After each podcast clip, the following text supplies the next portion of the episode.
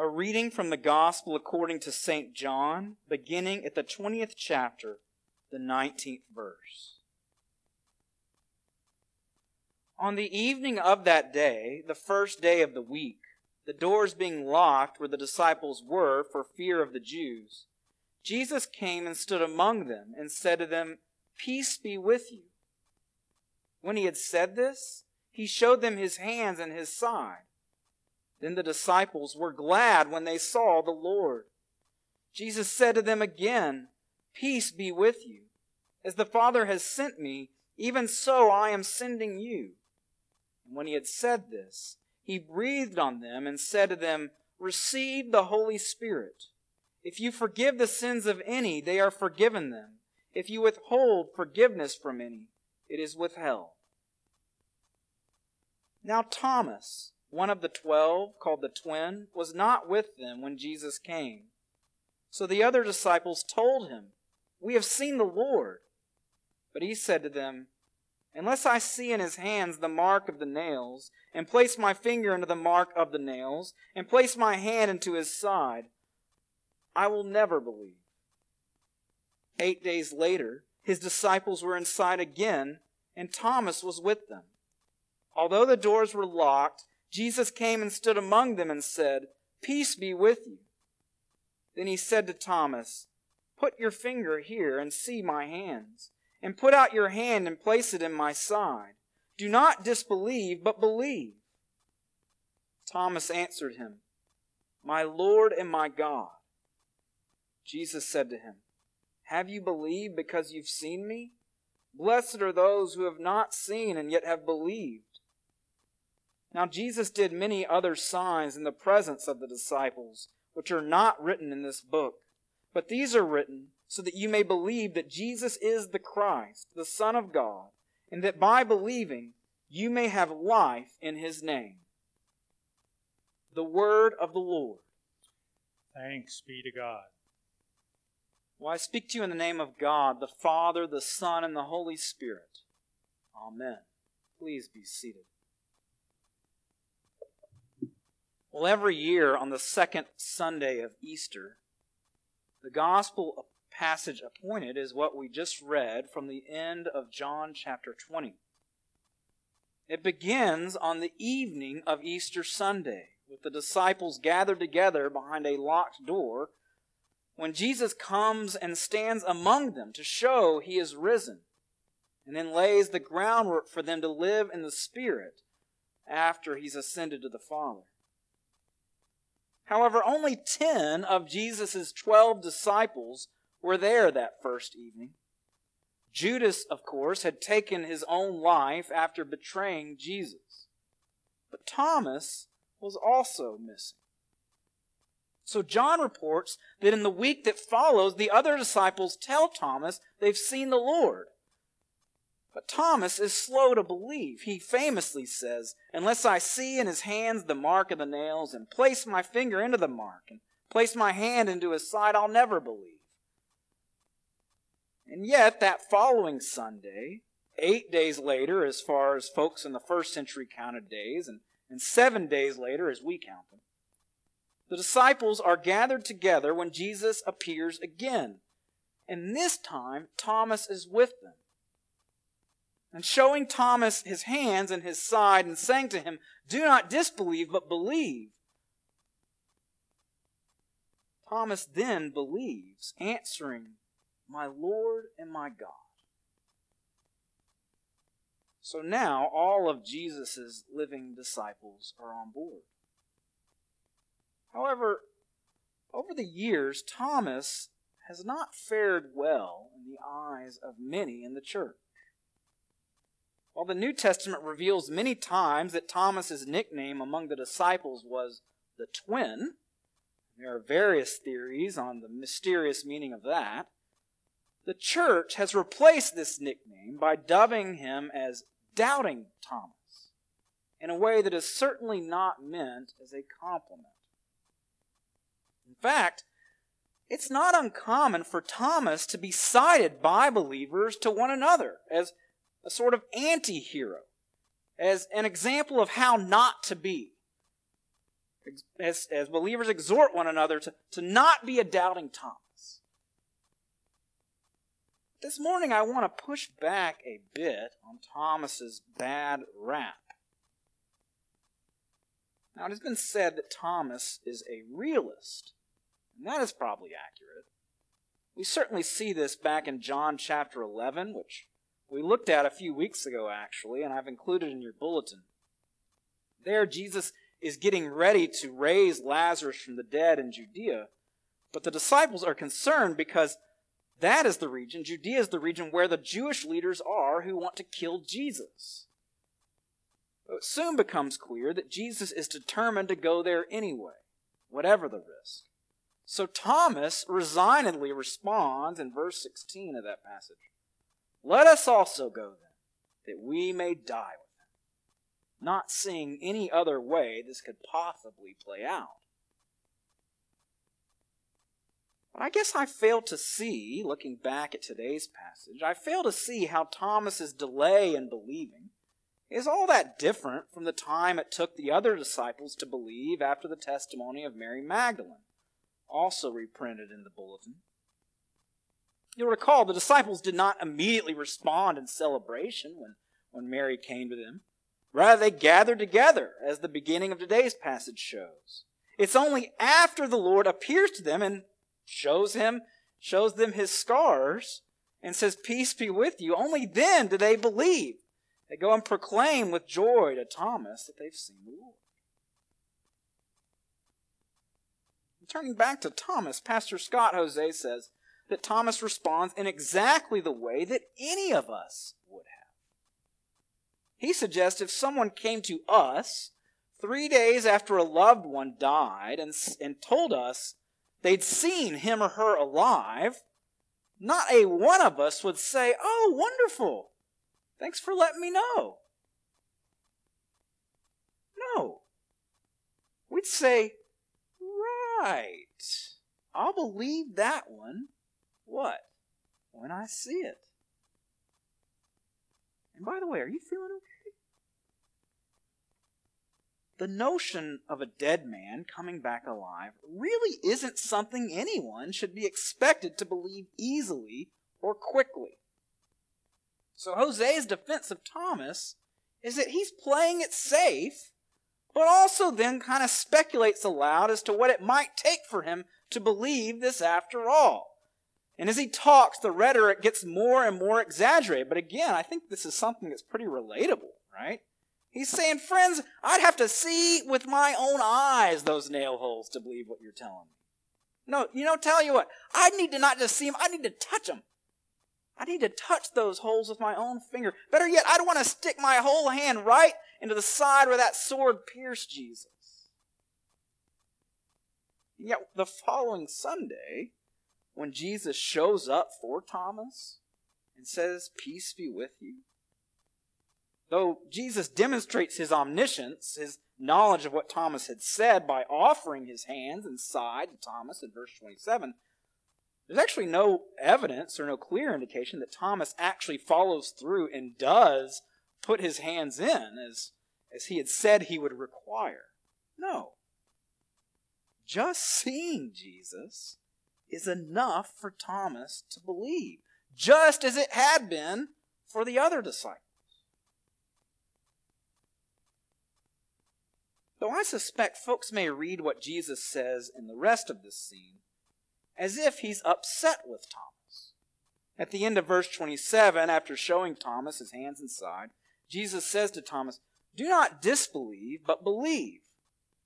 And this is another one of those places when it might have been helpful if the gospel writer had been able to use an emoji or two. right? To, to really give us an impression of how Jesus said that. Because not having the benefit of hearing Jesus' tone of voice, many have read this as if Jesus is disappointed in Thomas or even rebuking him. But alternatively, I would suggest Jesus is just lovingly encouraging and inviting Thomas to believe, as he spiritually does to all of us. The same goes for verse 29. After Thomas has expressed belief, saying, My Lord and my God, Jesus says to, the, says to him, Have you believed because you've seen me? Blessed are those who have not seen and yet have believed. Well, a few things here. First of all, it's noteworthy that Thomas's statement, my Lord and my God, is actually considered to be by most the first occasion that any human is recorded in Scripture as recognizing that Jesus is God, that Jesus is divine.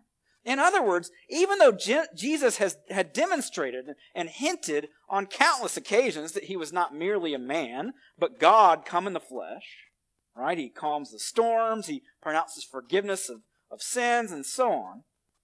This is the first occasion that any of the disciples actually seem to recognize and state out loud that Jesus is God.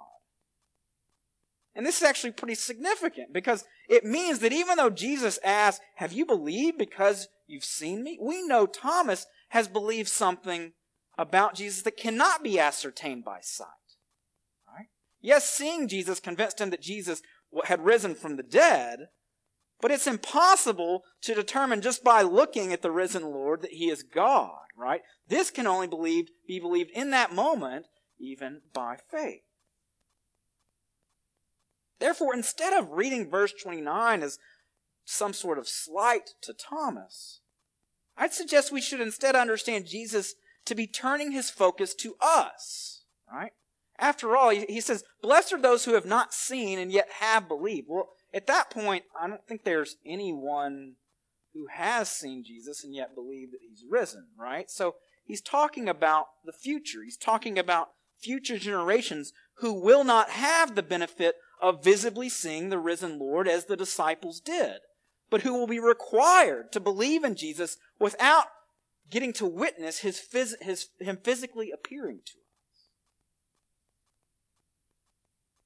And perhaps a further hint that this is what, what Jesus means comes in his use of the word blessed in this verse. I think it can be really tempting to read this, to read this word as if Jesus is saying the word better.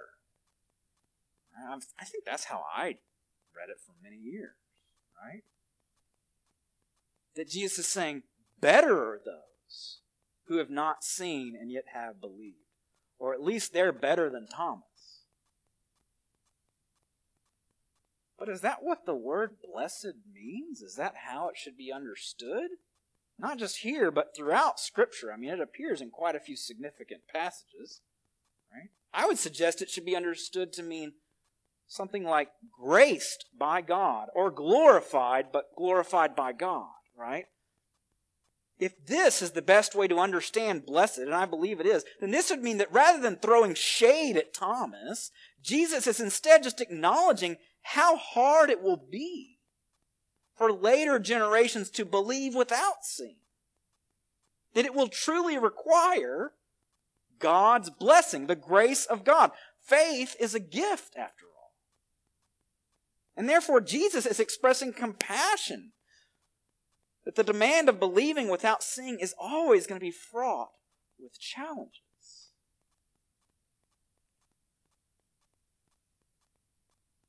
So, to summarize, I'm suggesting that perhaps we should read Jesus here as using this occasion with Thomas as an opportunity to empathize with the difficulty of believing without seeing that's going to be necessary for, for all future generations beyond the apostles. And that Jesus is doing that without making Thomas into some great failure. Well, having said all of this, what I'd like to consider with the rest of my time here is in the graciousness of Jesus. The graciousness of Jesus that we see in him being willing to accommodate what Thomas needs, what he needed to be able to believe Jesus' willingness to accommodate to whatever extent that situation allowed. And I want to think about what that means for us today. The situation at that time, of course, in the case of Thomas, was that Jesus had risen, but he wouldn't be ascending to the Father until 40 days after his resurrection. Therefore, when Thomas articulates his need for more than just the disciples' testimony. Jesus evidently not only heard this, but he seems totally willing to accommodate Thomas as much as the situation allowed by not just appearing to Thomas, but even to the point of being willing to allow Thomas to touch his wounds if Thomas still feels the need to, which again is debatable. I want to suggest this morning that Jesus' willingness to accommodate the difficulty humans have believing in him also extends to today and to us. That his willingness to assist and aid our faith as much as our situation allows remains just as strong today as it was for Thomas, though the situation has changed. But to that point, you know, Many of you have heard me speak before about how early in my own journey, in my late teens, when I'd been agnostic for a few years, I was jostled out of that, you might say, by a dream I had. But despite that dream, I still had intellectual and philosophical hang-ups about how there could really be such a thing as this God who we can't touch and can't see, so at the time, I simply began praying for God to grant me faith, essentially to help my unbelief. Well, over a period of time, He was faithful to answer that request. Here I am.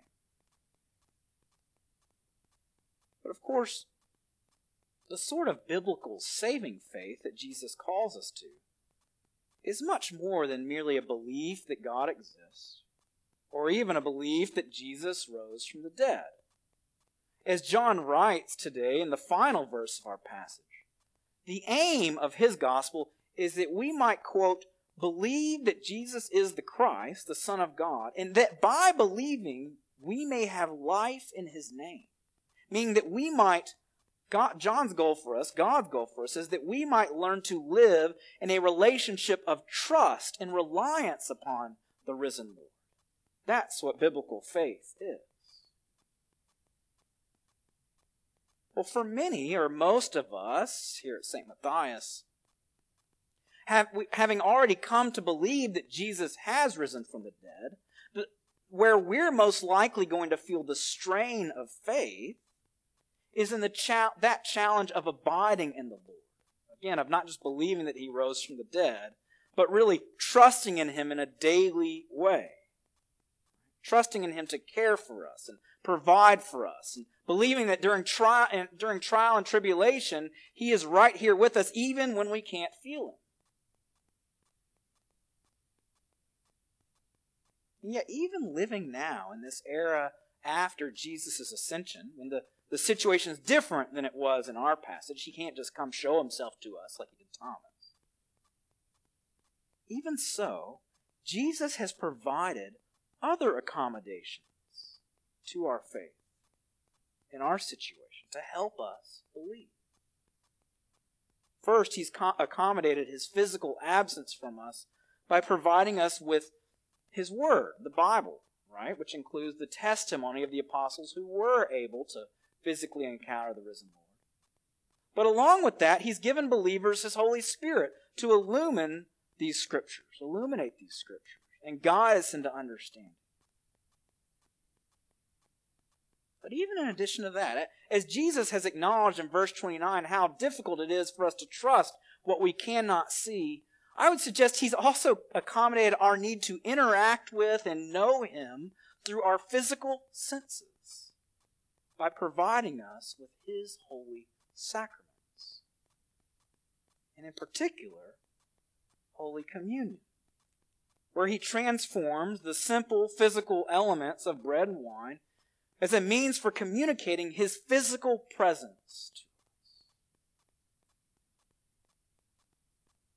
Indeed, the reformer John Calvin explained why God has made this accommodation to us when he wrote, quote, But as our faith is slight and feeble, unless it be propped on all sides and sustained by every means, it trembles, wavers, totters, and at last gives way.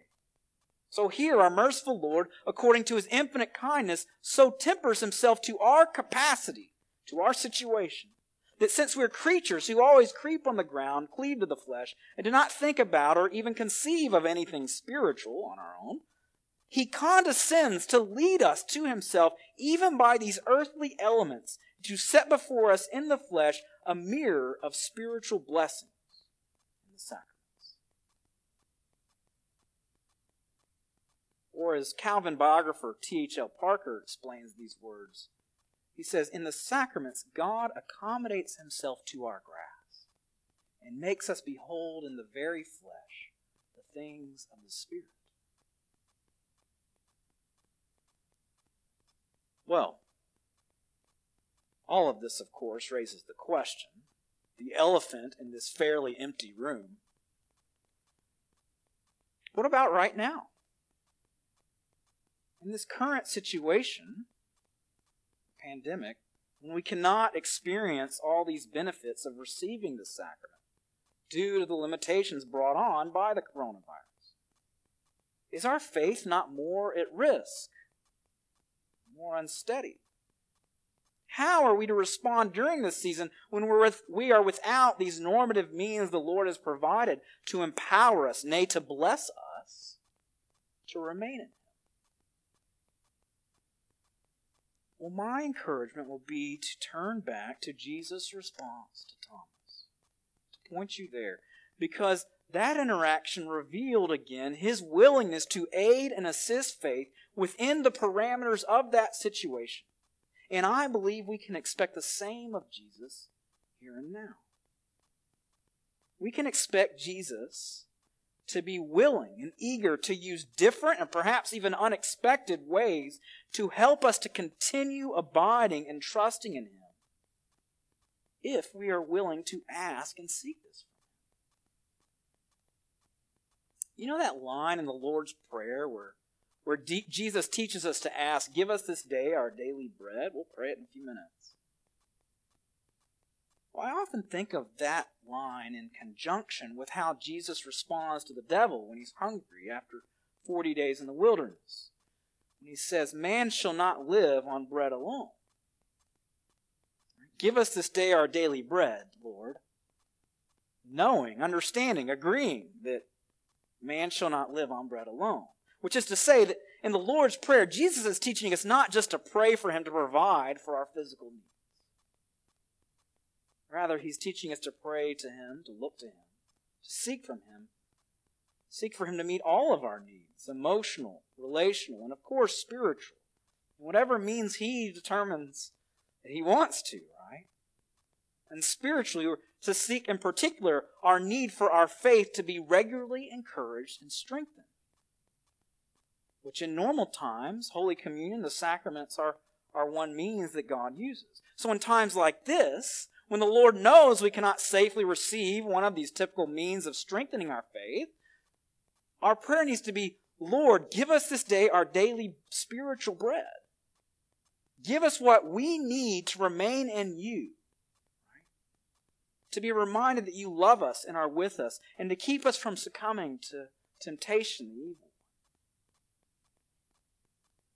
And we can pray that, trusting that if we do ask and seek, if we ask, if we open ourselves to whatever means He want, may want to provide for us in that way, He will do so. He will provide within these parameters of our current situation. He will provide for us. And so be encouraged this morning by St. John's witness of the risen Lord and Jesus' compassion toward Thomas and his accommodation to what Thomas needed. Because we worship the same Lord who is compassionate to the limitations that we mortals find ourselves living. As the body of Christ probably feels out of our reach in many ways right now, Jesus remains ready and eager to reassure our minds and minister his love to our hearts through ways we may not have even thought of. As he taught in his Sermon on the Mount, Jesus said, Ask and it will be given to you, seek and you will find, Knock, and it will be opened to you. For everyone who asks receives, and the one who seeks finds, and to the one who knocks it will be opened. Or which one of you, if his son asks him for bread, will give him a stone? Or if he asks for a fish, we'll give him a serpent? If you then, who are evil, know how to give good gifts to your children, how much more will your Father who is in heaven give good things to those who ask him? Or as Luke says, give the Holy Spirit to those who ask him. In the name of the Father, Son, and